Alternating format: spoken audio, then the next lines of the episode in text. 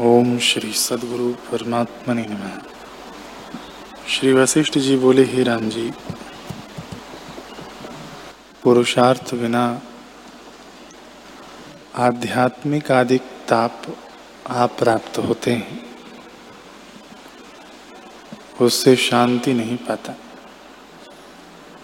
हे राम जी, तुम भी रोगी न होना। अपने पुरुषार्थ द्वारा जन्म मरण के बंधन से मुक्त होना कोई दैव मुक्ति नहीं करेगा। अपने पुरुषार्थ ही के द्वारा संसार बंधन से मुक्त होता है।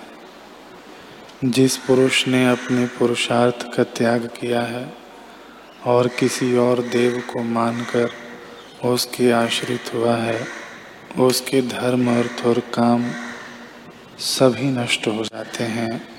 और नीच से नीच गति को प्राप्त होता है। हे राम जी, शुद्ध चैतन्य, जो इसका अपना वास्तव स्वरूप है, उसके आश्रय, जो आदि चित्त संवेदन स्फूर्ति है, सो अहम ममत्व संवेदन होके फुरने लगती है। इंद्रियाँ भी अहंता से स्फूर्ति है। जब यह स्फूर्णा संतों और शास्त्रों के अनुसार हो, तब पुरुष परम शुद्धता को प्राप्त होता है। और जो शास्त्र के अनुसार न हो तो वासना के अनुसार भाव अभाव रूप भ्रम जाल में पड़ा, घटी यंत्र की नाई भटक कर शांतिमान कभी नहीं होता।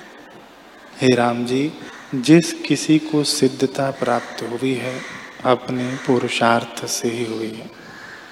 बिना पुरुषार्थ सिद्धता को प्राप्त न होगा।